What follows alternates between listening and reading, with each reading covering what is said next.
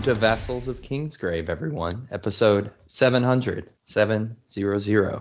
Today we have a few of the curators to just talk through the last 100 episodes and see where we've been, how we got from 6 to 700, and enjoy a little time together before our House of the Dragon preview, which will immediately follow this recording. Um, my name is Kevin. I'm an Uncle Kevin out in the internets, and I'm joined by Adam Hey, this is Adam, also known as Drownstone. and Bina. Hey everyone, it's been a 007. Well, here we are, 700. well, I think the biggest, so changing from the forums to Discord happened in this 100, right? That, that was the summer of 2020. Yeah. So episode Yeah. 600 was April 2020.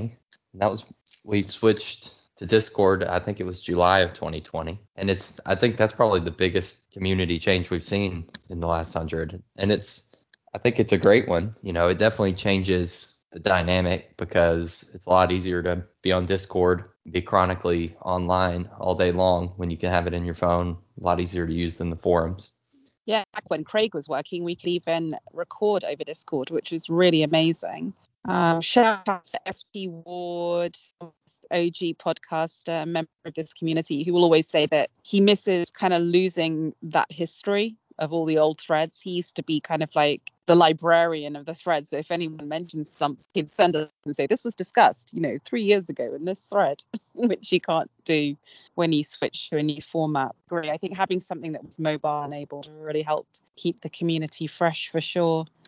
Yeah, I think online Reddit has coalesced all the different forums out in the world, and for people that want that, and then a lot of them have moved to things like Discord, which is good. But I, that's a good point about the history. I hadn't really thought about it, and it's not just switching formats, but it, it's pretty hard in Reddit or in Discord to go back and find find prior discussions and things that we were saying three and four years ago. It's a much more sort of in the moment chat.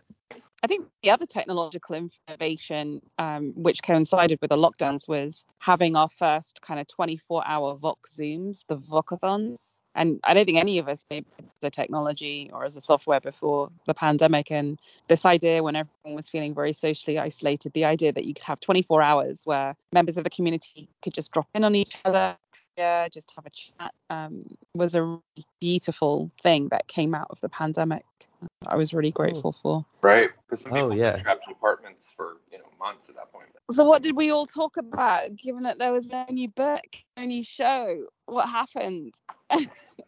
I feel like between like 600 and 700, it's like what is it like Phase Four of the MCU post Endgame? It's like we're just kind of doing stuff. You know?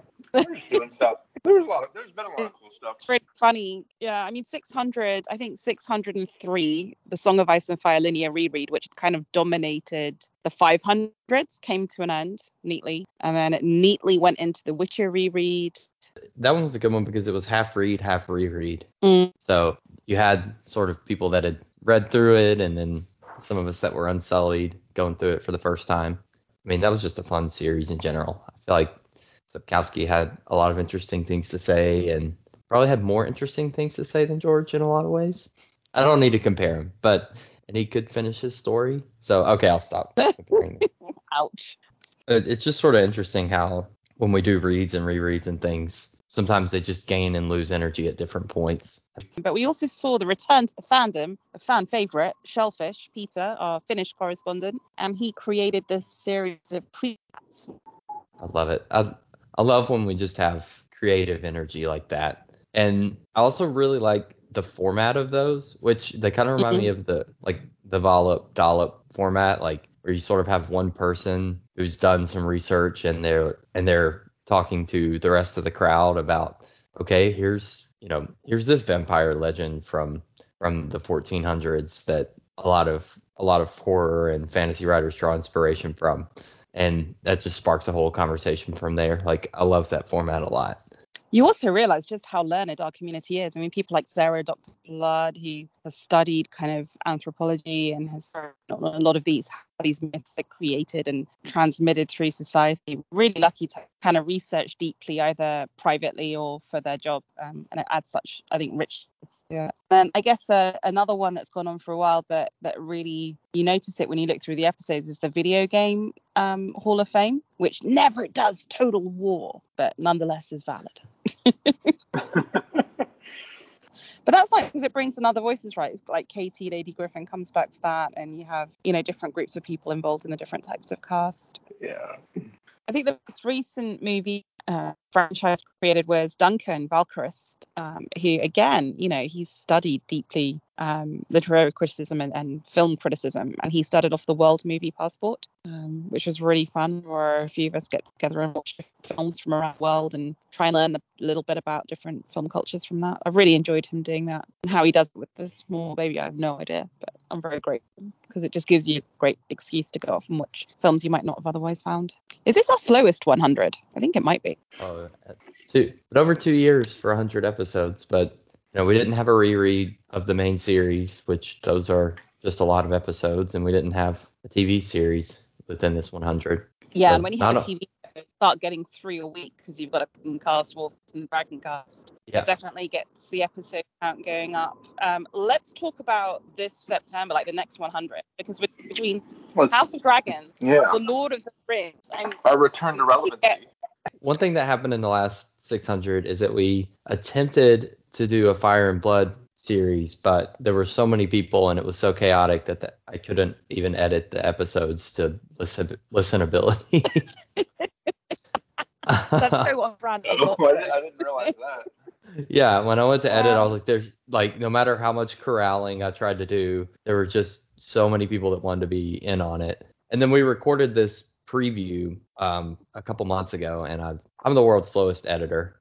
It's ready to go, and I think it's a good talk through of where the fandom is, the things that are in the teaser and trailer, the first couple of them, and what we might see, and the things that we're excited about. The pod starts out kind of more going through those, going through what we had seen to that point, um, and the characters and the actors, and then the last 20 or 30 minutes really gets into a pretty fast discussion, like where the fandom is, expectations, and what success and failure will look like for the show. What it'll we we do hit on what it'll mean for the community a little bit, you know, which I do think if the show comes out of the gates hot, we're gonna have we're gonna probably have to how to do multiple episodes each week to cover each show. If if it comes out slow, then we might still have to do that, but for less time because people just want to get Yeah. on for a couple weeks and complain about how bad it is and drop Or maybe we could finally do like live watch parties, you know, and people could just hang out in the chat or something. Well, that's easy. I think now. the first episode everyone will want to comment on. I think it's after that if it ends up being shitty. I think regardless of what the first episode is like,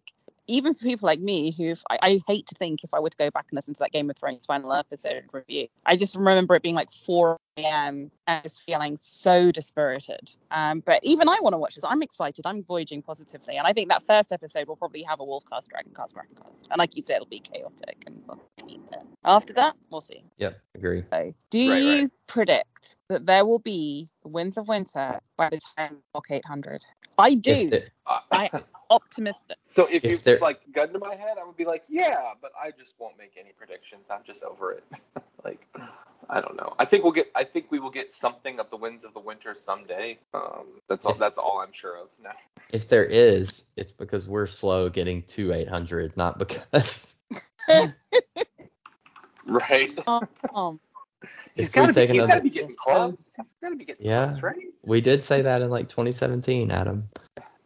But it does sound in the Hollywood Reporter interview where he's talking about what he's done with different characters and how- things have moved and he's changed in the writing. It does. It did sound like it felt he was close to it. Like there is in the blog post somewhere it feels like he's so far from it. Like he he hasn't even looked at it. He's just fobbing us off. But this one felt like yeah, I've actually been wrestling with this in my mind and this is and I've made some decisions and I'm doing this and I felt okay. It felt the most optimistic I'd felt for years. And then he got COVID, so I don't know. I don't know. Oh, I don't know how many That times could- I feel like he said he's done this or done that, and I feel like he has, but you know, he goes back and changes stuff and, and all that. I don't know. Um, yeah, I just like the, Mm. he's not really in, too involved in any of the of the fandom stuff, or he's not super involved in this show. It doesn't seem like. So I guess he's kind of focusing on other stuff, maybe. Mm. Like, or I mean, focusing on writing instead of the other stuff. Um, Yeah. It probably behooves us to wrap up by just saying a massive thank you to everyone who's listened to the last 100, everyone who's been a podcast person, everyone who's edited, everyone who's just made, even if they've never been on a podcast, everyone who's just made the community such a joyful and supportive and amazing place during a pandemic. Absolutely. yes. Um, and I feel like we should Long may it say continue. And the ten of that are still listening, there's more to come. Yeah, exactly. a Thank you to the listener. Thank you to Yes. the listener. Thank That's you for to the listener. listener to decide. The book. If, if listener, if you found us on um, iTunes or Spotify or anywhere, if you go to vakpodcast.wordpress.com, you'll find a link to the Discord server there to come join us. And Yes. And that's where we're at. Yep.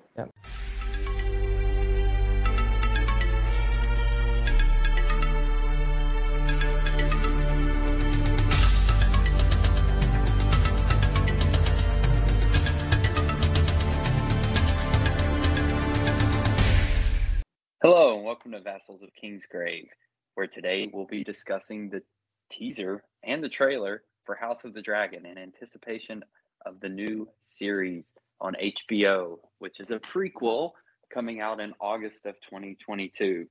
We have a large crew today here from Vassals of Kingsgrave. I am Kevin, Uncle Kevin on the Discord, and I'm joined by Abby, Hi, Abby.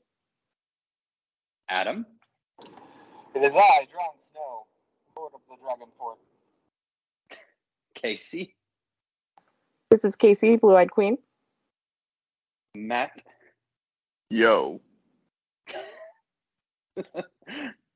Michael, This is Michael uh, Kalwadegi on forums, if we still have those. they are out there. Michal, Hello, Ink Azrain on the places. And Xander. Yo, Xander, who is always last because it starts with a Z. Yes. Yes, because my list is alphabetical. I did not put it in that order, but it made itself into that order. So shall we begin? House of the Dragon. We don't we can't really do lemon cakes, I don't think, for a teaser and a trailer. So if we just want to do like how excited for the lemon cakes we are, how excited for the dragons, let's jump into it. I'm five because I'm a Targaryen nerd. I don't like cheer for them to win, but I do love stories about them. They are chaos. I'm more excited than I was expecting to be. Like, I think I'm, I'll speak for some people that, you know, interest kind of flatlines after a certain event, but like seeing the, the nice production values of the trailers, I'm like, ah, this actually looks pretty good. Yeah, I'm on the same page. Like, I didn't really care about Fire and Blood. I read like 50 pages and was like, I don't care about the Targaryens. But I watched the trailer and I was like, wait, this actually looks cool. So I'm excited for some world building, I guess. But I don't really care about the Targaryens. But I, I'm hype. I'm hype, I guess. I I refuse to get hype on principle, um, but I like the cast and it looks cool, and hopefully they hired some actual writers this time. but I like I'm I'm optimistic. I I can't have- quit la- I can't quit laughing at I refuse to get hype on principle. I mean, that's kind of been my my feeling about all of these. Um, but uh, but the uh, the last the last trailer teaser whatever it was, I was like, okay, you know, this is this is, you know, I, I can be a little excited. This will be fun.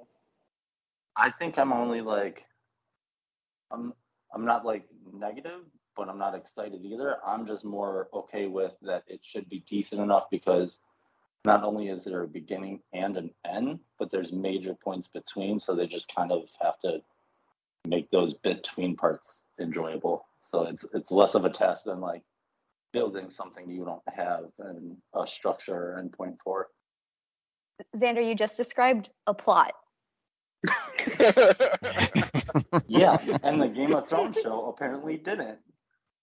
To be fair, most TV shows don't follow, don't have or follow a strict uh, A to B to Z plot will happen. But uh, So this is unique, and I have an absolute reason to bring it up. uh, I'll go. Um, no, I, I think it, I think that's that's definitely a reason why people should be. uh, Nobody has to be anything, but they could be less skeptical um, than they might otherwise be. Um, I think it would be harder, you know, not knowing anything about the pilot that was canceled, really. But like, that seemed like it was a its own thing, which has positives and negatives. Um, but like I don't know, I I was kind of like very pro this happening for a long time because I I feel like it's a very strong story, and like I just think the material is good, and but you know like it it's hard to theoretically be into something. Um, but it's funny because like not it hasn't necessarily been watching the trailers. It's been listening to like other podcasts talk about the trailers that has really kind of amped up my hype level because I was just like, oh my god, this is like what we used to do, but like Yeah. you know less Mhm. bitter. There's like there's like some people that still have that have the fresh legs that like you know have that have that enthusiasm. I'm like, oh yeah, this is this is I mean this is good stuff. But you know, I Yeah, I feel was like listening to- um, the, uh, the the canceled series kind of made me like, oh no. Um, but I guess there's COVID concerns and all that. Like, uh, you, I wonder like would we have already had some stuff, you know, further along if it wasn't for all that? I don't know. Yeah. Well, I so David J. Peterson, who did the languages for Game of Thrones, said at Ice and Fire Con, pretty much said he really likes the script for House of the Dragon and he isn't so keen on the or wasn't so keen on the um what was the show that got canceled? I keep wanting to say Blood Moonrise Moon? Kingdom. The long night Blood- one, whatever. Blood I don't know Moon. if they had a name. Blood Moon, yeah. Well, Blo- Yeah, Blood yeah, Moon. that's right. He said those Yeah. scripts were Which could have been a disaster. were, were kind of meh. Yeah. I'm Yeah, well- shocked that they they went with that, like even to make a pilot. But anyway, let's I won't distract you Yeah, where's anymore. the- That's okay. Uh, Casey, I think we got everyone hype except for yours. Yeah, so trailer wise, I I actually got a little bit more excited. It, it was, you know, I I like Matt Smith. I think he's great. I like seeing him in this show. I think that he looks the part anyways. Um and I think that, you know, I'm anytime you see dragons in something, I feel like you just get like a little bit more excited for things. This is a weird way to go, but I am looking for I'm a little bit concerned that HBO is going a little bit towards um, making a bunch of their shows kind of like, um, you know, kind of how the end of Game of Thrones was, where everything was kind of like just for shock value at the last episode. And there's one other show that's been very popular on HBO that I don't want to spoil anybody on because it's not the topic. But I felt like they did a similar kind of style to that show that felt very Game of Thrones esque. And so I'm just scared that that's what this is going to be. And I don't want that to happen. I think that Game of Thrones strong points were the first few seasons. And, you know, I think I'm also just like still in post cons, like depression and like feel like I'm still missing something with that and don't want anything else until that point. But that's a really like depressing way to go with it. I mean the the first season is is likely going to be all set up and you know or mostly set up for the actual civil war and like I you know I've always assumed it's going to end with the death of Viserys so I think you know to just kind of match that that net energy we got in season 1 of Game of Thrones. yeah, I mean, I, I hope that's where where they're going with this. And the trailer actually made me a bit more optimistic because it seems like, you know, it- it seems normal or like you know what I would have thought the trailer would have been if, um, you know, they weren't going for shock value. So I think that, like, I'm hopeful, but I'm, you know, still cautiously anticipating the the show. Yeah. I- well, and oh. oh. go for it. Go for it. I was just. gonna- Do we know that it's going to be more than one season? I thought it was a mini series. No, I mean Yes. the, Oh no, it is they going are to be. they are planning on riding this train all the way to Valhalla. I mean, it's like, yeah. All right. I'm just Yeah. uninformed, Nope. ignorant. Yeah.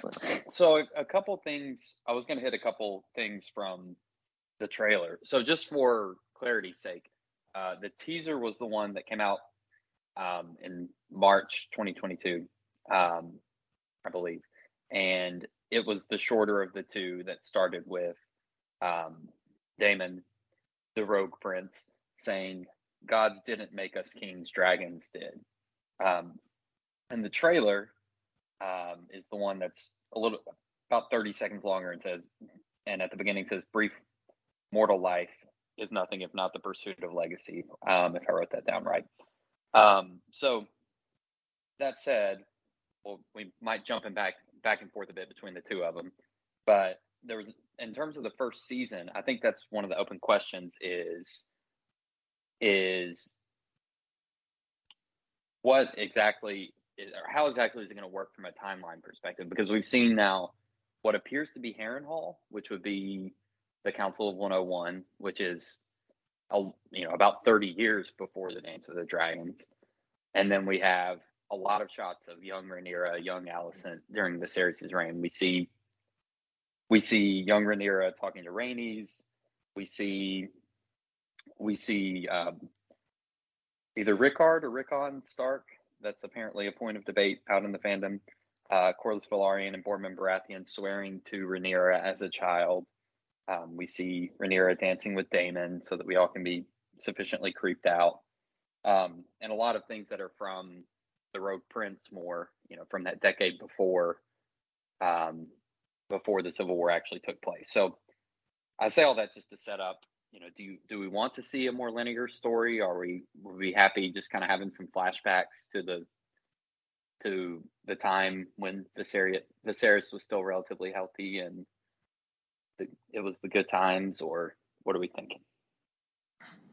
I mean, it, it depends okay, on how hear much. me out. Oop, Go ahead, man. Sorry, you go, Matt. You sure? I mean, it, de- it depends on how much. Um, you know, if it's it's really just like you know, if they have too much to fit into one ep, just do a one episode in the beginning, then yeah, spread it out and just go back and forth. Um, that is that is something I generally liked um, as just like a choice to have to, to cast both young and old of of Rhaenyra and Alicent, and also to make them like closer in age. I actually like that that kind of change in choice. Um, and and so it's something I'm looking forward to in that. So I don't mind having the flashbacks, especially like the swearing at the at the beginning. I think that's really important.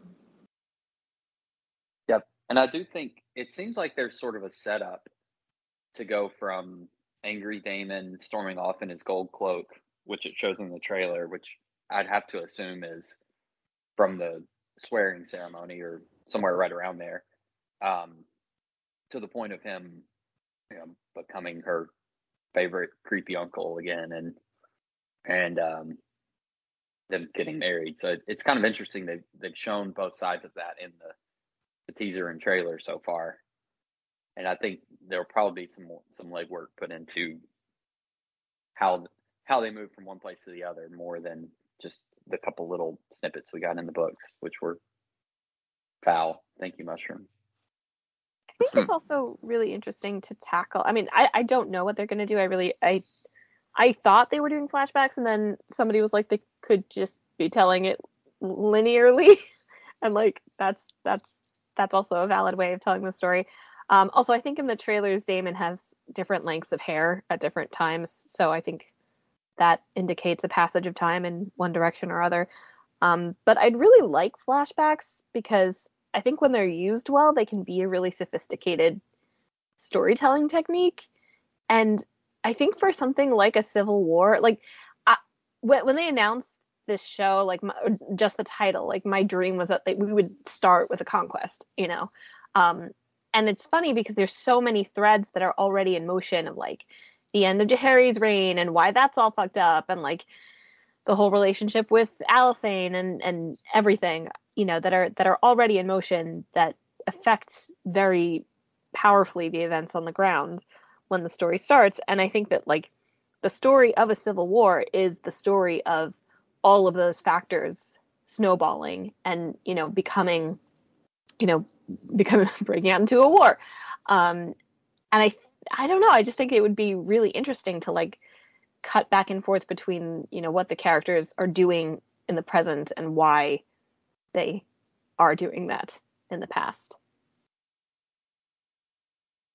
I feel that there are certain scenes where it is just feels very natural to be yeah flashing back to um, like the swearing in like the the great council um and they would be like nice ways to like open a certain episode or whatever um but i can't yeah, imagine that there would be a whole heap of them.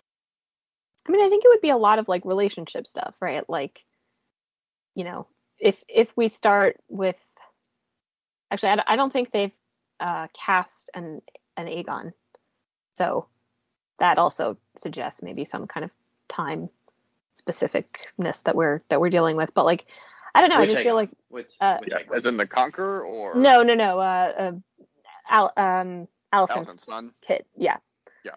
Um, King, I guess we have to call him.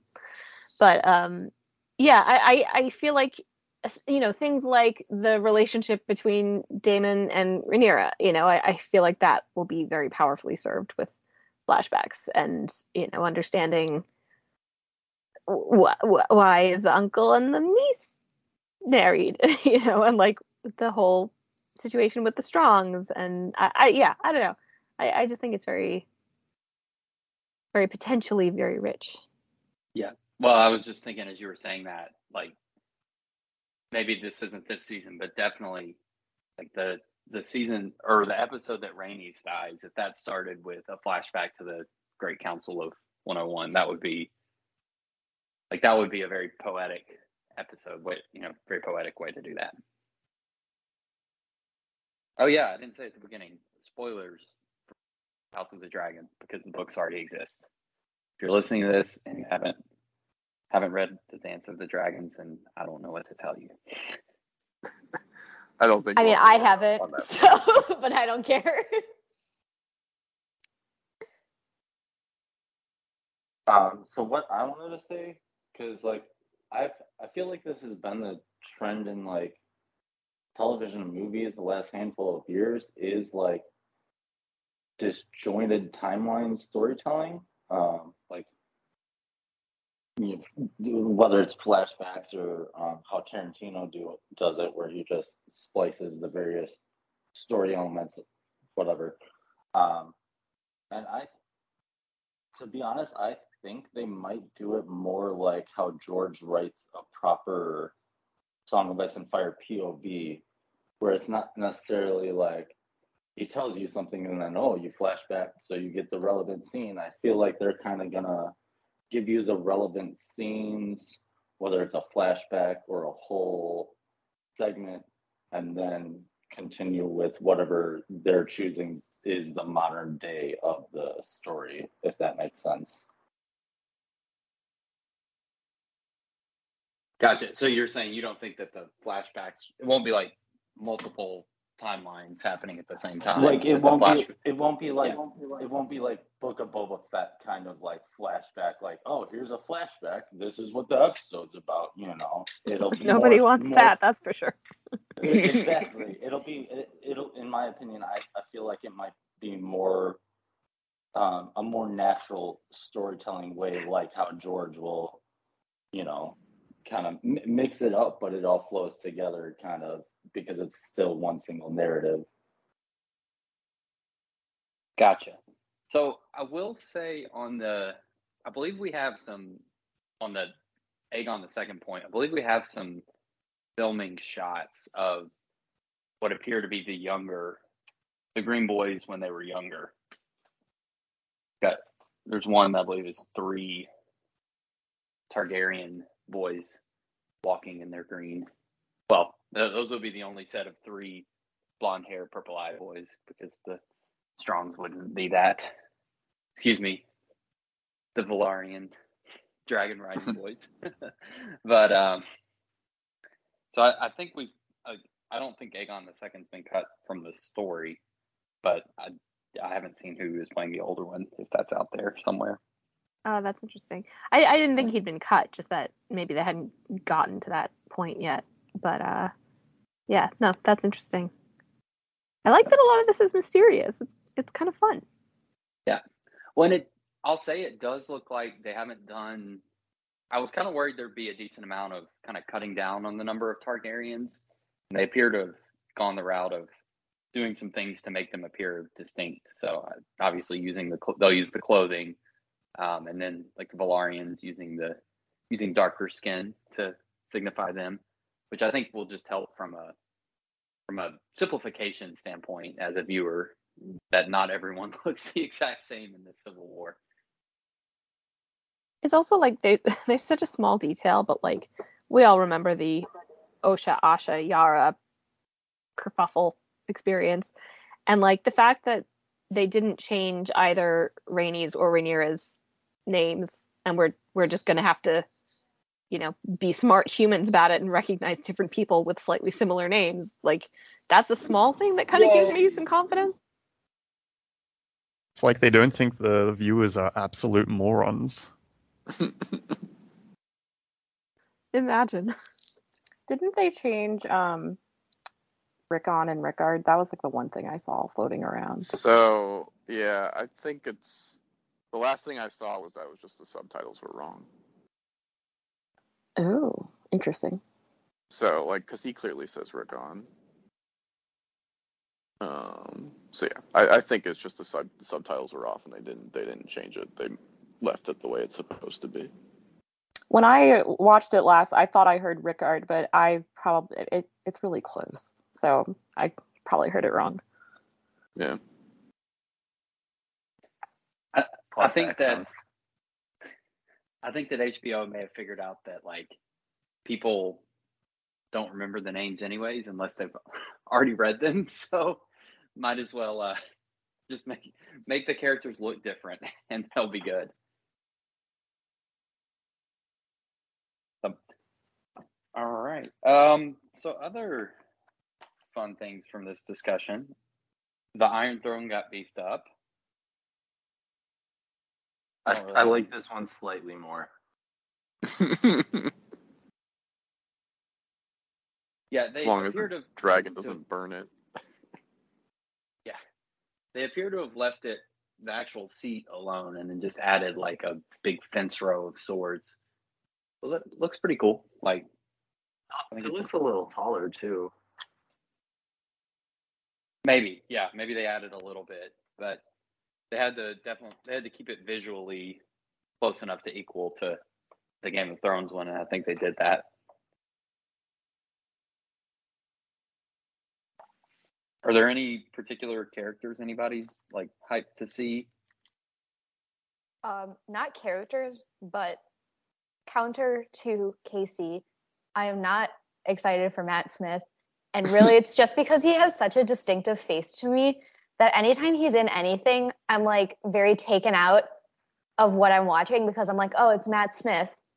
I mean, like, also, it just has some, I, I really don't want to like body shame, but it's something with the fact that he has no eyebrows. and I just, can they just tattoo on some eyebrows, draw on some eyebrows. Like, come on. And so every time I see him, I'm just like, oh, it's the guy with no eyebrows. And it just takes me out of everything because I'm just looking at the fact that he has no eyebrows. I will say, like on that on that day, because you know before they released the trailer, they released a you know a bunch of like character posters, and they all looked really good except for his. and I was just like, oh, it's like a weird, creepy looking picture. Um, but like, like in like you know in Yeah. in actual action, like I thought it looked fine in the trailer. Um, you know whether it was just like his Yeah. demeanor, how he carried himself, or something. I was like, oh, this is this is fine. It's just the poster that looks weird, at least to me. But I'm sure I'll get used to it. But just, I just see him and I'm like, that's, I've never even watched Doctor Who, but I'm like, that's the guy from Doctor Who with no eyebrows. Anytime he's in anything, that's just exactly what I think the entire time. But I don't know, maybe I'll get used to it. We'll see. I feel Yeah. like once I, yeah, I feel like once I watched Matt Smith in The Crown, I like saw him as more of an actor than like Doctor Who. So I think that that helped for me, anyways. I mean, I, I have no opinion Yeah, on Matt. Smith as an actor because I've never really watched him anything. But like, the biggest thing for me was just like, that's not Daemon. Oh, I I disagree. I think he well, I don't know if he's not Daemon. I don't know if he's Daemon or not, but he's very to me he's like he he looks very standard Targaryen, like very severe facial features. I features. agree. He like- looks. I agree with like he does look Targaryen, but I think I don't know. I always envision Daemon as hot. I guess, and like I don't find Matt Smith attractive. Thank you, Xander. Thank you. I have had so many debates with people about if he is attractive or not, and I'm sorry, Matt Smith, but he's he's maybe if he had eyebrows. It's it's like I know oh. I know so many people who have no eyebrows and Welcome they just the draw them on. They just draw them on, or they get them tattooed on their faces. And if my friends can do it, so can he. If he- he's a famous person, he has the money. It's a We are, style. yes. Yeah, yeah as I say, it's is clearly a fully choice cast. at this time, right? Unless he's a drag queen, I see no reason for him to have no eyebrows. Okay, he's not this drawn This has on weird. become bully cast. He's not drawn on weird I would eyebrows. just like to say on the record, it has nothing to do with the lack of eyebrows, just personal preference and taste. I mean, he's kind of like a gangly, weird-looking dude. So I don't. I mean, I don't. I can't really speak on like if he's hot or not. But like, I I, I I agree with what Mi- Mihal said. It was always like, oh, there's there's the doctor, and then like in the Crown, he's actually really good in that. And um, I think the blonde hair is a little weird to me, but I'm sure you know after an episode, I'll just be used to it. I mean, it's it's not to go too into this, but it is a little bit of that like current crop of like, well, not really current. They're a couple, you know, cycles behind at this point, but like the Cumberbatch, the Hiddleston, like all these people have like very serpentine kind of looks to them with like very prominent cheekbones and like very Hopelessly British. yeah, so I, I classify Smith in that category. Um, I haven't actually really seen anything else that he's been in. I didn't watch Doctor Who or The Crown, um, but he, you know, I trust that he's a good actor, and like, I, you know, uh, basically, I'm I'm slightly scared that it's stunt casting just in case, but like, I don't really think it's stunt casting. And also, Okay. Daemon is morally reprehensible, so it's fine with me if he's not that good looking. I did along those lines. I did love the Viserys actor. I was like, I love when Targaryens like, especially Targaryen men, hit like middle age and just look so washed up and sad. like, like yeah, they, he's just got the whole look of like the guy that still like goes to his high school's football games and talks about the glory days.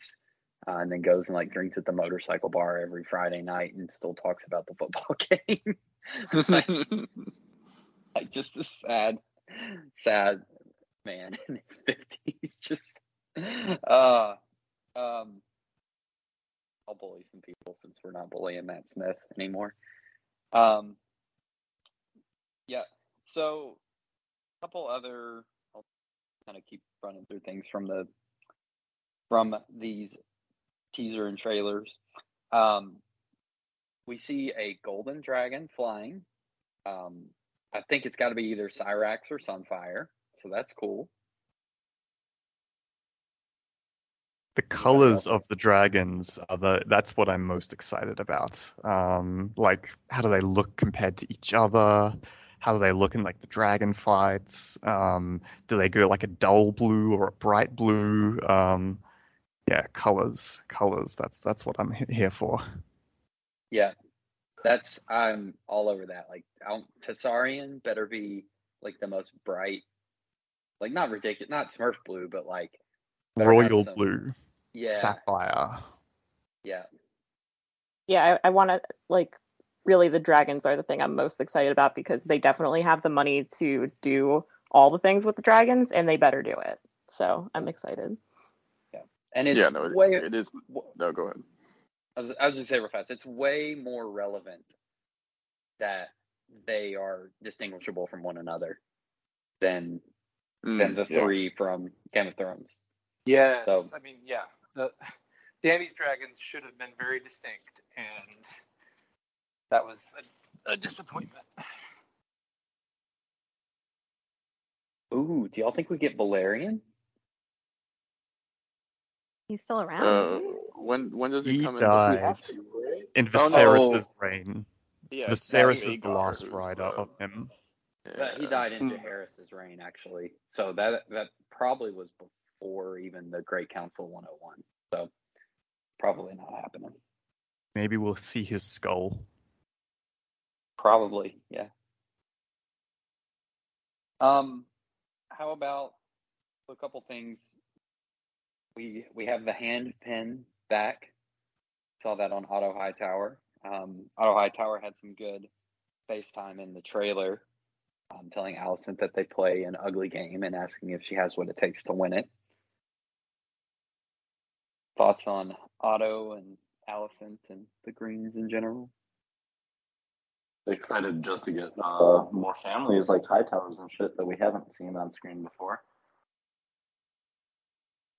That's true. We haven't seen him.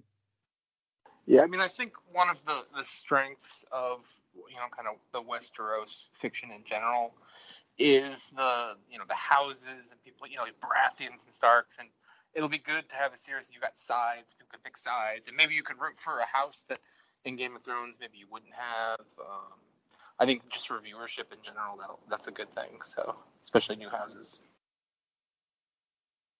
Yeah, I definitely felt like he was channeling Tywin, like the cadence that Otto used, like it was all, and even the way he sort of stood, it just was all very like channeling Tywin. Like, hey, remember, remember this like grandpa that was hand of the king and uh, tried to maneuver everything for his family's his family's benefit, and his uh his daughter married married a king.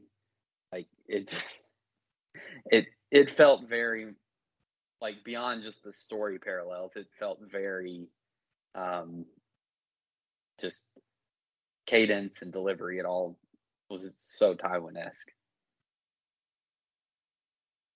I am concerned that they're going to make me like or feel bad for Alicent, and they probably are. Like, Absolutely. No, I've I've been a fan, a big fan of Olivia Cooke for a while now. I mean, ever since like Thoroughbreds. Um, and so yeah, definitely something I'm looking forward to. And also just like I feel like they're they might play into the like much younger woman marrying a much older king and like kind of delving into some of that that, you know, is uh interesting dramatic material, but also like sympathetic making for a woman who in the book I don't have a lot of sympathy for. hmm She definitely was pressed to be a political actor from a very, very young age, which so is Rhaenyra, right? So it that I mean that in and of itself is pretty traumatizing and tough. So I'm hoping it's you know we kind of are in that situation where we cheer for all of them sometimes and hate all of them sometimes. Yeah, I mean, there's there's obviously some some Anne Boleyn in that character, so. So just other quick things. We do get a quick shot of the of Blackfyre in Viserys' hand. So unbridled hype for that. I don't know if there's anything to say about that other than it looks like we'll get to see Blackfyre and Dark Sister on screen, and that's exciting to me. Maybe we'll get to see how dragons are made. There is, yeah, there is a shot of of an egg over coals. Um, we don't. It. I believe Daemon's in that shot, so it's it's likely when he took the one for Mysaria for his unborn child, is my guess. hmm Um, and there's a shot at the beginning of the teaser, I believe, where he's carrying that, um, or that's at the beginning of the trailer. So it looks like that whole timeline's there, and then I think I don't know if that's Mysaria that is like running at someone with a knife in the throne room. I think it's Alice. Yeah, it looked like Yeah, I thought it was Alice. was Alicent. Alicent. Oh, that makes sense. So it's like the small council, probably. Cool. I was assuming that this was the knife used to slash out Aemond's eye, but I could be completely wrong. Oh yes, that it's the um. I've read Oh, right, it's it's the the cat's cat- paw. Paw dagger, Jesus Christ. That's like mean- that's one of the few things that annoys me. Where it's just like, why is that there? It was a dumb Go thing in Game of Thrones. Hmm. Go off. I mean, I like it, but I just want to hear the the unbridled anger. No, I just I just don't li- I just don't like that. Like basically, I you know there. It, it was just you know it was a stupid plot line in the bad parts of Game of Thrones. So it like I just don't like that they're putting connective tissue towards like the bad parts of that. It just, Just peels for, off like, an the- old scab. Yeah, just for like the Yeah. sake of connect because it's like it's just for the sake of connective tissue that's not needed. Yeah, Yeah, I mean, but I only kind of I, I kind of enjoy the I mean I didn't recognize it. I'm not like that visually familiar with every everything, but like and I, I get that frustration, but I'm kind of like, well, it's something that logically the Targaryens probably would have had. So like I'm kind of into that, you know, as long as it's not necessarily like long lingering shots on this dagger like wink wink wink, you know. If it just happens to be a thing that is used in the plot um, and could have been any other dagger, but happened to be this one because that's what whoever it is who attacks Aemond find, you know, happen to find. Um, that kind of thing, I'm I'm good with. It, it, it I guess it'll depend on how they handle it. Is it an Easter egg or not? The Right. dragon's egg. Yeah. Well, I was Ooh. just about to. I was just about to say. So if it has a dragon bone hilt, and she's got it before the Dance of the Dragons, the only, I mean, the only, the most likely bone source is Balerion, right? Or Meraxes? But, Or they brought uh, it from yeah, them fr- with them from Valyria. That could also be. Yeah. Stark. I guess using an animal's. If you if you like the dragons and think of them as majestic, using their bones for anything is kind of sad. So, um, Well, I mean, I kind of figured they just because they only keep the heads as trophies, so like whatever else they'd probably save and use for other things, kind of like Native Americans and you know bison herds. that's true. Targaryens are known for their thriftiness. Wow, I really thought that was funny. I thought that was gonna go really well. I feel like we all collectively just just like decide don't laugh at this. like fuck you. man. Kevin, I laughed. I was just Hey, muted. I okay? laughed, but I was muted. Yeah, see, see, you got us. You got us.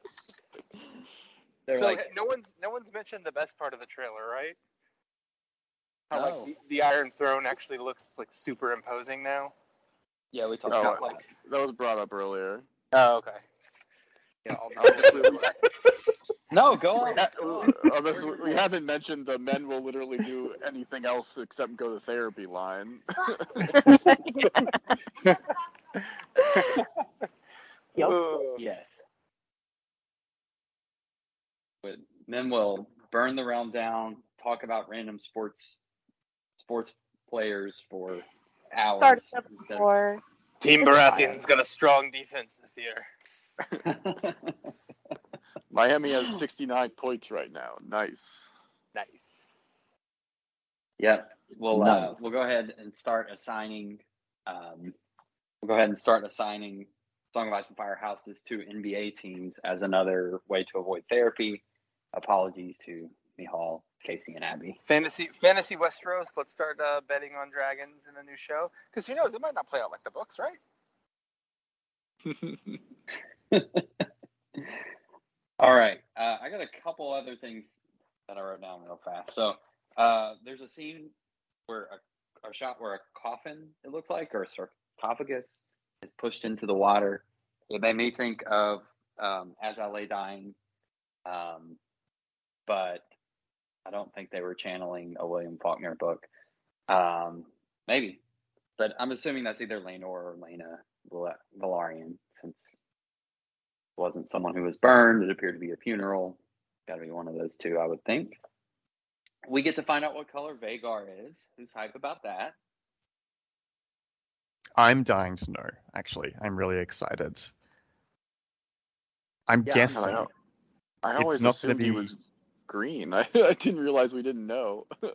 He's the one of the original three we don't know. It's it's it's like, oh, Oh, my wow. god. I've The always, thought I always always- that it's unknown. yeah, I've always assumed he was green. She. I never realized that. Oh yeah, yeah, it's a she. Oh, my has laid eggs. Yeah. If Uh, yeah, if she's if if if, if uh, yeah, if if it ends up being orange, I'm gonna be like yes. Considering that mean, is going to be fighting uh, Meleys, the Red Queen, and Caraxes, the Bloodwyrm, I'm guessing they're probably not going to make her red. That's my guess. That's probably Yes. safe. I I would. I think the thought in, in terms of green is just that Danny's dragons are essentially black, green, and white, and we know that we know that Balerion is black and and um, that Meraxes is kind of white, creamish along those lines. Silver. Silver. Okay. So the I think the thought is they would line up Dra- Danny's dragons would to the original three from the conquest, but they don't have to. That's just a I think a thing people have kind of guessed. But I I'm excited. Uh, It could be anything. It could be it could be purple. There's no none of them are purple. Fucking in pink. Yeah. It's Well, the uh, Samuel Sun- L. Jackson of the uh Sunfyre has a good amount of pink in it. Um, it's like gold with pink wings, so that could be cool. Um, very excited for just that Yeah, character she looks in she looks incredible. Wait, what is the one? I'm forgetting. I only watched it the one time. Men would sooner put the realm to the torch than have a woman as their queen or ruler. Ruler or on the throne, something like that. Okay, so it is literally just men would rather than go to therapy. Yeah, it is- it is a very very clear nod. Listen, that line is there so HBO can show boobs and say that they are fighting sexism. They're empowering boobs. So that's that's something I actually wanted to bring up because like obviously there's there's going to be nudity, there's going to be sex, there's going to be crazy violence. But like I feel like one of the few ways this show can like really quickly go off the rails is if they engage in the kind of like dehumanizing sexualization and like violent sex like you know like a like rape or whatever like again I'm not I'm not saying that violence and sex is off the table but I I feel like there was a certain quality of like not character, but just you felt very gross watching stuff on Game of Thrones because it, you felt like you were trying to be shocked or titillated or both. And I feel like if they can avoid that thing that makes people go like, "Ugh, I just felt like I was watching Game of Thrones. I felt gross," then they'll be in a fairly decent position. I feel like these writers will be smart enough to avoid that kind of gratuity, uh, but I guess we'll see. I'm about say, like I've always assumed that was very much a a D&D thing, um, where they were, you know, 95% of that. So like without them, it just naturally has to go down. But, but yeah, but but but in general, I am assuming that the you know behind the scenes people are just in general better for this. Well, I Maybe think they have some women on the writing staff. that's Yeah, that, that- could that be one too. thing. But like also, and like I was quite young when Game of Thrones came out. I when did it first air? 2012. Uh, 2011 was one. Okay, yeah. Oh. So I, I was 12, so I'd never seen anything on HBO in my entire life. And like I'm watching Sopranos right now, and there's a lot of boobs, and like that was late 90s. But I do think that Game of Thrones kind of did set a standard for H. I mean, someone could correct me because again, like I'd never seen anything on HBO before then, so like I don't know how gratuitous nudity was. But um, I do feel like Game of Thrones had this like, I guess not quota i can't think of the right word but a something to live up to because they were known for the show that was like sex violence nudity and stuff and i think now hopefully they don't need to have that to because they they've established themselves because i mean I don't, I don't watch that much hbo but I- i do i mean i know casey said watch euphoria if you want to see dongs or something Right? Yeah. You, I've never seen Euphoria Euphoria, has all of but- Yeah, you want to uh, see some dick? Go to Euphoria. Okay, so I don't know. may- Never mind. Maybe every HBO show just needs to have random nudity for them to be like, it's HBO. But I, I do think that something about Game of Thrones was that was everybody knew this was the show for like boobs and violence. Yeah, it was part of the brand. Yeah, but I don't know. Maybe that's just because it was an HBO show. But to me, that's I mean, I think that's kind I of that's- HBO's brand, you know, because Yeah. um, you know, Abby, you you you officially made me feel old because I'm like, well, there was True Blood. That was like my life for a Mhm. few years, and that was very, you know, I didn't watch the later seasons, but it was more like fun. Um, and then Game of Thrones kind of took a bit of a dark turn where I feel like they kind of exploited some things and went off book for the thrill of it. Um, I don't know what they'll do here. I think that part of what they like about Game of Thrones is that even if it was bad, everybody talked about it. And so I wouldn't be surprised if they do something like It's a crossover. I don't I hope they don't, but like, you know, I wouldn't be surprised. Yeah, I feel like the thing with HBO is like what you don't have in other countries was like being able to have like nudity or even like curse words until probably the you know mid 2000s or whatever. You couldn't say like shit and fuck and stuff, except for on premium services. So that was sort of like you'd go to HBO and you'd have The Sopranos or whatever, and they'd have all the curse words and oh, there's boobs, and you know it was sort of casual, but like that was part of the um, I guess like sort of part of the selling point, but I don't know. I, like some shows got really gratuitous with it, like you know Game of Thrones, just you know Pycelle and Entourage, but a, a lot of other shows it was more just kind of it was there, and just like let you know you were watching something where like they didn't have limits. Yeah, I guess kind of going back to our pre-recording discussion where we were talking about skins. I remember watching Skins as a kid and like there's a couple scenes with boobs and I was like, "What? This is what it's like in England? They can just have this on TV and it's okay?" Yeah. And so I guess um I see what you're saying is it is they because you still can't have that on a non-premium channel in the United States. So I got I got what you're You saying. can have you can do more and more like FX and stuff, and you get late night, and like there, there has been some nudity and whatnot, but um, I feel like Netflix. it, like Starz and uh, what's the other one have like really pushed the like gore and like go watch like Spartacus or some of those shows, and you're like, oh yeah, they're they're really pushing like what they can do, whereas HBO still mostly tried to like not not make it all about that, but then sometimes you're like, yeah, this is excessive.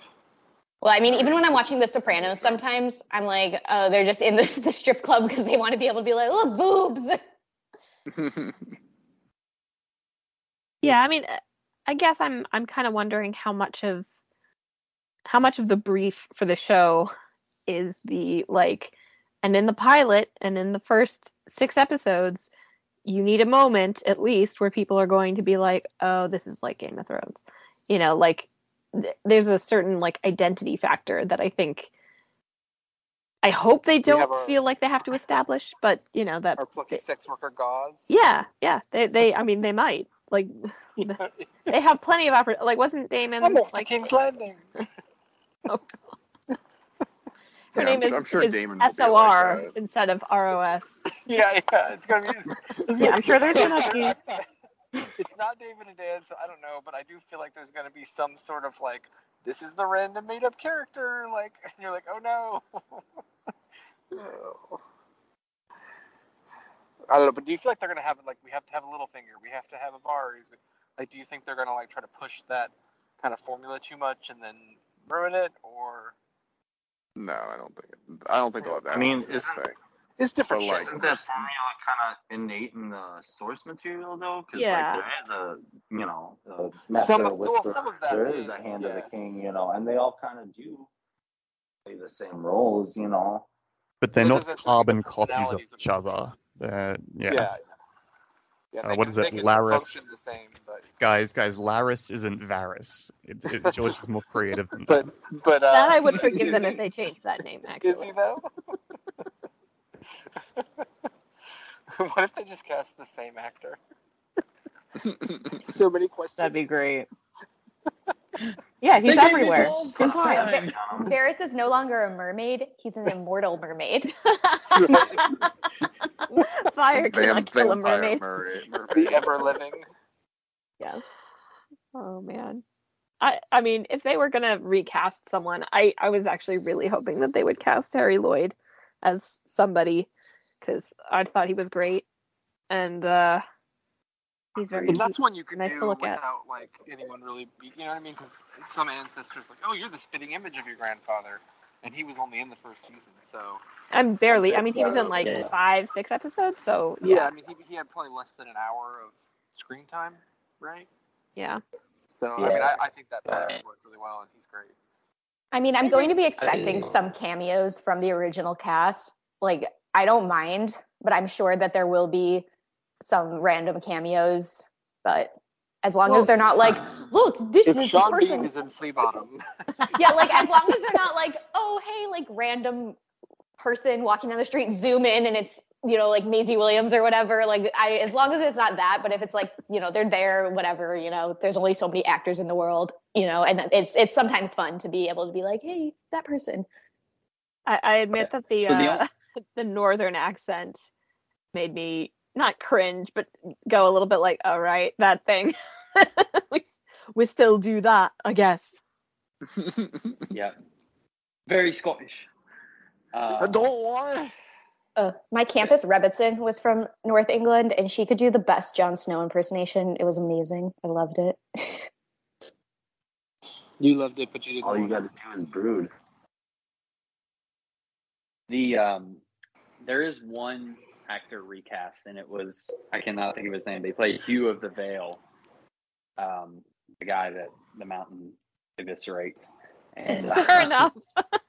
and and uh, Are we counting that? yeah, he's in it. I mean, he's got like 30 seconds in Game of Thrones, and then he's um, he's playing the Lannister twins, right? The the brothers. Oh. How many Uh, people in Game of Thrones though played like ten different guards? like That minor, happened. Yeah, that happened. minor performers like just played a bunch of different random people. That happened a bit. The He's um, he's playing both twins. well, the the guy that played Night King didn't he also play one of the Gregors? Uh, with uh, well, because there were two different actors for that as well. There were three for Gregor. No, for Night King though. I think um, Oh, that's right. That's right. I don't remember which one. I don't think the last one was this was. I think the first one played.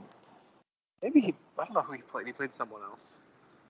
Or he might have been like one of the one of the mountain's men. I don't remember. Yeah. But anyway, tangent. I know like after the Game of Thrones show, they had uh, what was it called? Like the last call, or they had something, you know, going over kind of wrapping up the series, and they they went over some of the um, extras that have been like all over the place. They were like, oh yeah, I played a Stark and a Lannister and a and I was a Baratheon. Like they just, they just like, yeah, they just they just show up and put on whatever armor they wanted. Nice. Yeah. Yeah, like that one redheaded guy that they got that played a Yeah. Lannister guard. Insane. Yeah. there were a couple. of them. They were at uh, Con of Thrones, weren't they? A No, I don't think Ed. I don't think Ed Sheeran was at Con of Thrones. No, not, not, not meant, uh, like We were all on mute again. Sorry. the extras. Although, how do you know he wasn't? You wouldn't even That's you true. wouldn't even recognize him. Not in that outfit. It's just a random Lannister soldier. Could be anyone. Everyone gets so mad about the Ed Sheeran, but like, think he didn't sing. Like, if suddenly he was like, you know, He did sing. no, but like he didn't sing like Ed Sheeran songs. You know what I mean? Like, I don't know. Singing "Shape Like- of You." yeah, like if, if he was like singing something and it had like that kind of poppy modern beat, I'm like, oh god. But I'm like, I'm ah, in know, love with it's the. Stark in you. Yeah, yeah. That that would have been a bit much, but it was fine. Oh my gosh. They were, you know, right. they were just sort of running out of things to do. All right. Well, um, I don't know if there's any other deep thoughts. I did. I'll add that I like how the the teaser started with Daemon in that dungeon with a dragon, and the trailer ended with it. So I don't know if you'll notice, but Daemon Targaryen and, and dragons will be important in this story. So, any other any other thoughts before we wrap up? I have a question. Do you guys think we'll ever get any Blackfyre shows, or we're only going to get the Blackfyres through the Dunk and Egg show?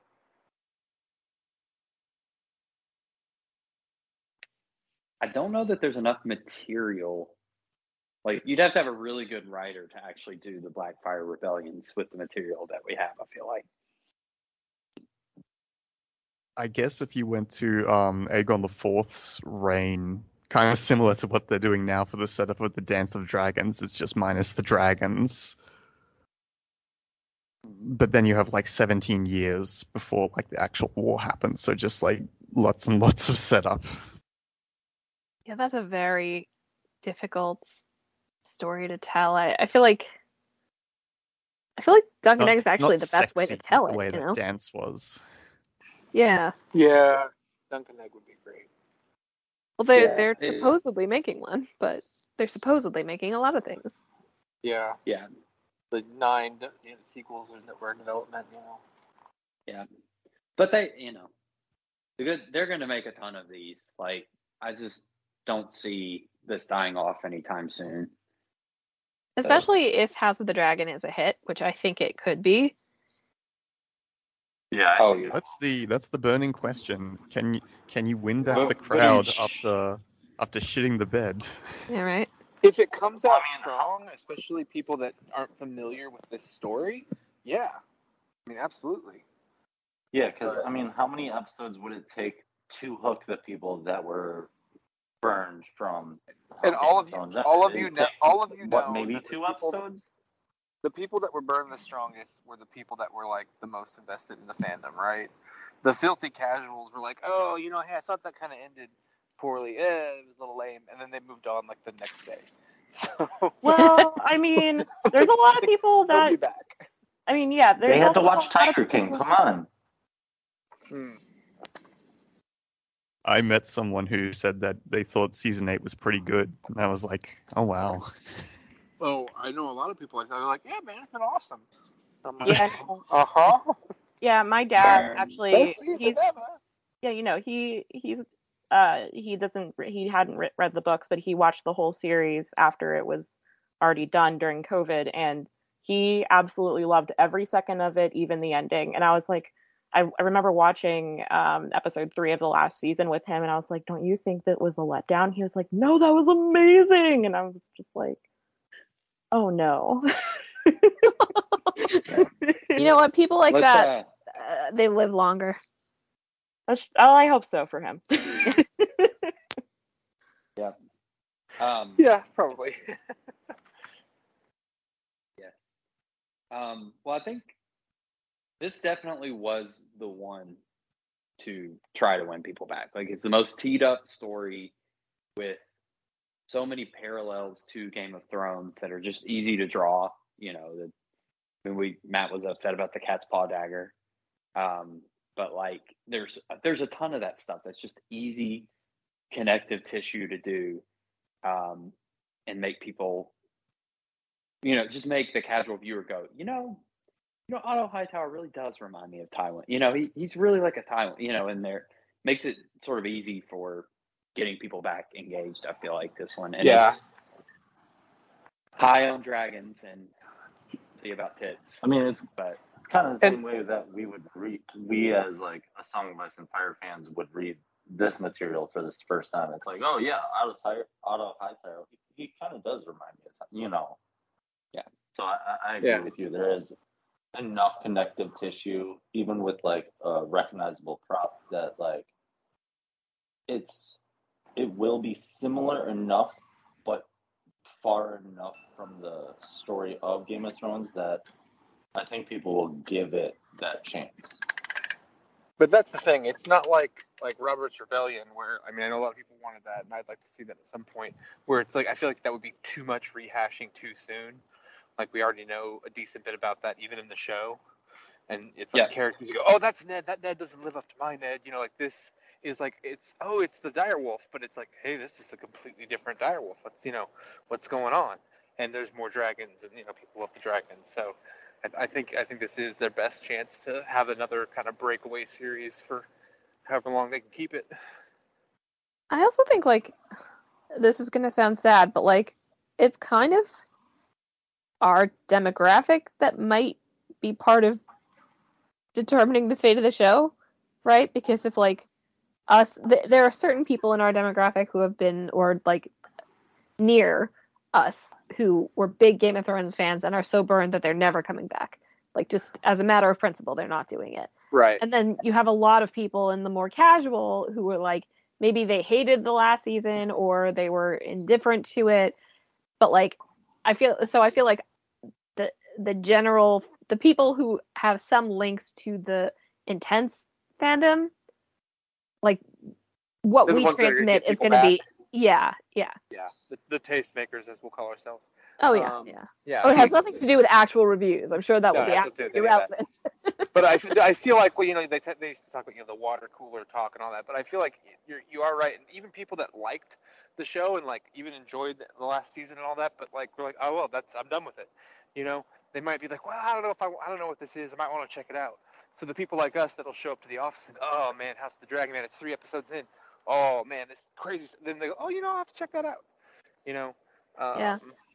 You know, not It's- not that they're I don't know, I- against it, but I tend to think Game of Thrones has enough name recognition that the casuals are gonna know about it. But Oh, they're gonna know about it. It's just Yeah. whether they're in a, Well- a fascinating position where where they have all of the good stuff. They have they have they don't almost don't need to advertise because it's Game of Thrones, and Right. yet also people might not watch because it's Game of Thrones.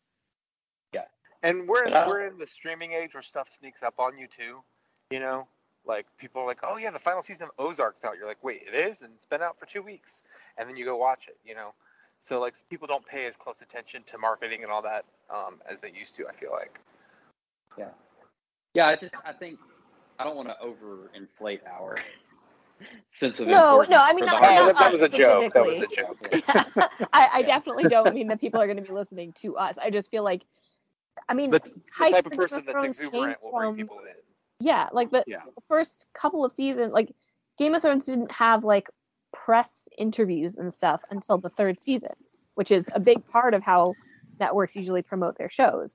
And like, it's you know we're obviously starting on like a completely different level at this point. Right. I, I feel like if you get that base, then it's a lot easier to like ignite the other people as opposed to like the people who are like, what do you mean? I don't like fantasy. I don't want to watch dragons and you know whatever. Yeah. Because even the first couple of seasons, the like the podcast and just like the kind of the community and people just talking about it kind of wasn't as much wasn't what it is now. Um, and I remember like I mean I hadn't read the books or anything, and there was an article, I forget what it was, but uh, it was like, hey, the next you know the next great whatever series is about to come, and you know detailed here's the books and here's the show, and it's coming. It was like a week before the show aired, and I read this whole thing like, oh wow, this sounds really exciting. Like I didn't really know much about it, but I feel like it was still like super low key. You were like, okay, I'm like watching this nerd show. Like, you know, you weren't gonna go into the office being like, man, they just, hey, did you see this, this like the, this this night show with like the the different houses and they got dragons and wolves and shit. And they'd be like, okay, calm down, nerd. You know. So I, I felt like that wasn't the conversation right away the first season. You know. Yeah, but like even like when Game of Thrones was at, at its peak, like there were the three people in my office, including myself, who would be like, "Oh, did you see it? Like it was so good, or it was so terrible, or I can't stand th- these people." And then like there were like the five people that were like, or like everybody else in the office was just like, "Oh, they're talking about Thrones again. Oh, I Uh, want I to don't get back to, it, it, see, he- it felt like gotta get back everyone I worked to with Bachelorette." at least talked about it, but there were a lot of people that uh, I would that, that like do, do not do genre stuff at all. That would be like you know they'd come to work wearing the like you know Game of Thrones scrub hats, and they would like be like oh yeah man I'm all about that Game of Thrones, and I'm like really? I'm like do you know like you, you know these things exist? You know like they were the kind of people that didn't really seem into it, but they got really into this show. You know they got swag and all that. So I don't know. I mean, Game of Thrones took my dad, who, like, his favorite show ever was The Big Bang Theory, and after Game of Thrones, he watched every medieval period piece. I mean, he, my, my dad's He's like watching- texting me. He's, text, he's texting me about Versailles. Like, He's watching that Orlando Bloom one in in Jerusalem. like the Last Kingdom. He's all about. So there was a, a big cultural effect. Yeah, like Vikings came out, Last Kingdom, like those. I feel like those have been you know fairly popular too. I mean, with kind of the everybody's crowd. everybody's really into Bridgerton right now. I'm sure, like as a period thing, it's gonna be what it's gonna be good for the costumes and the Yeah, that's why I think- people watch Bridgerton. I think the Game of Thrones is a harder sell because Lord oh. Targaryen court. I think Game of Thrones is a bit of a harder sell though because it's fantasy. Because it's like my dad loves historical, like he likes like Marco Polo and I can't think of any other shows, but he likes all those like v- violent historical shows. But he w- could never watch Game of Thrones. I tried so hard to get him to watch it, and he was like, "Ugh, fantasy. I can't do it." So I don't know. Was just waiting for Gandalf to show up. Well, like I I think it's yeah. Even though it is this epic, it is also people are like, oh, it has dragons, so it's for nerds. Yeah, but Game of Thrones is like fantasy light because like you get a lot of people who are just like, ooh, political discourse. Like, Right. you know, it's it's not like you know, I watched one of the I think it was one of the Hobbit movies and the dragon started talking and I was like, I'm done. I I can't do this. That was Oh too God. far. but, but they talk about they talk about spells and magic, but no one's being like like you know, chanting weird shit and drawing circles and like you know you're like oh yeah we're doing spells and they're just like forging swords. You're like I don't know man, like the dragons are like the most magical thing and you know we kind of get a few of those, but the thing is it's really easy to forget like how how quickly relatively nerddom has become like extremely accessible. Like yeah when game of thrones came out it was a nerd show. You know what else came out in like 2010 2011 like or i guess 2008 was iron man like you know and that like the, the mcu was kind of like barely underway um avengers came out in 2012 yeah, t- 2011 was like Thor and Captain America and like those were just sort of and those weren't even like super popular, right? Like Yeah, yeah. They re- the MCU was not the MCU, and Game of Thrones was not Game of Thrones. So I think it's it, it it's interesting, I guess, that we're getting to kind of replay all that, but in you know the in in, in the the geeks have inherited the Earth world. You know. Yeah. Listen, anime is becoming mainstream. Nothing is right in this world. Everything is going on fire. All right. Well, this has been our coverage of to fire. Everything is terrible. Everything sucks these past two Everything's on fire, so this show might we be didn't well done. start the fire. Uh, All right. Yeah, started the fire. Just kidding. It was Allison. One time when Greg was drunk, he sang that song word for word in front of my dad, and it was really funny. when I was 11, we put on we were doing Greek mythology for my English class and we had to put on a play and my English teacher rewrote that entire song to be about Greek mythology and I still know it. I That's don't know that I've ever hated a teacher more Oh my in this God. moment. Oh my god. You're gonna have to text us those lyrics sometimes. I don't know if I if you guys are going to diss my my third grandma, I don't know if I can do this. Okay? Okay. I love Oh, I love my 6th grade English teacher. She's like my third grandma. text everyone except for me. I'll, I'll bear the punishment for my behavior alone. All right. Um, House of the Dragon. We loved it. We're gonna love it. No choice, right? Anything else anyone has to say? Or are we wrapping this up? I'm excited some, for some potential lemon cakes. I'm mm. more excited now that we've talked than I was when we started. I'm excited to have something to talk about with people. yeah. As you move to the woods. I'm excited okay. to have again. I'm excited to have a chance to go to New York City with Mihal and uh, go to another bar and totally destroy their local trivia. Because, yeah. Those poor guys. There, were, there had been like people who, who had been like winning every week. I think. Yeah, they've been winning for like two years. destroy them. The like, who are these people? Brought in a ringer. Gosh. Was this like Game of Thrones trivia or like regular Yeah. trivia? It was Game of Thrones Oh, trivia okay. before watching the show on Sunday, and these people had been That winning sounds for like the past two seasons, and like we won the last one, and so I was season seven, right? That we were there for the finale. Yeah. Yeah. oh sorry guys. You ruined their lives. no. They probably still hate us. Yeah. As Probably like the punishment, they have to one- listen to this podcast. Get wrecked, nerd. this is the only. This is the only song of Ice and Fire podcast they're allowed to listen to. Is us. Oh no, that's such a punishment. That's Yeah. cruel. That's cruel and unusual. Oh man. Uh, we don't have a constitution anymore.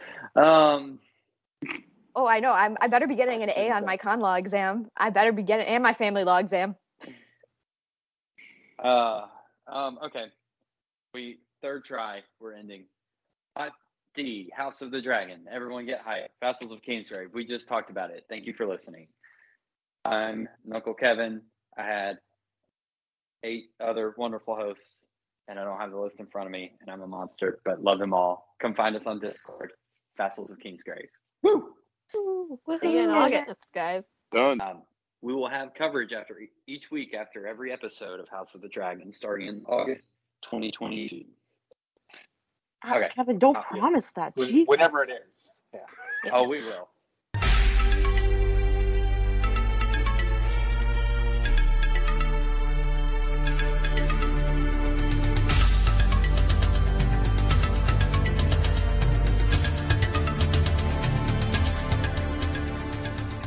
When we get to a thousand, I'm, for op- I'm optioning the podcast story to HBO. Adam wisely bought the rights at episode 186. That's right. Mind my rights.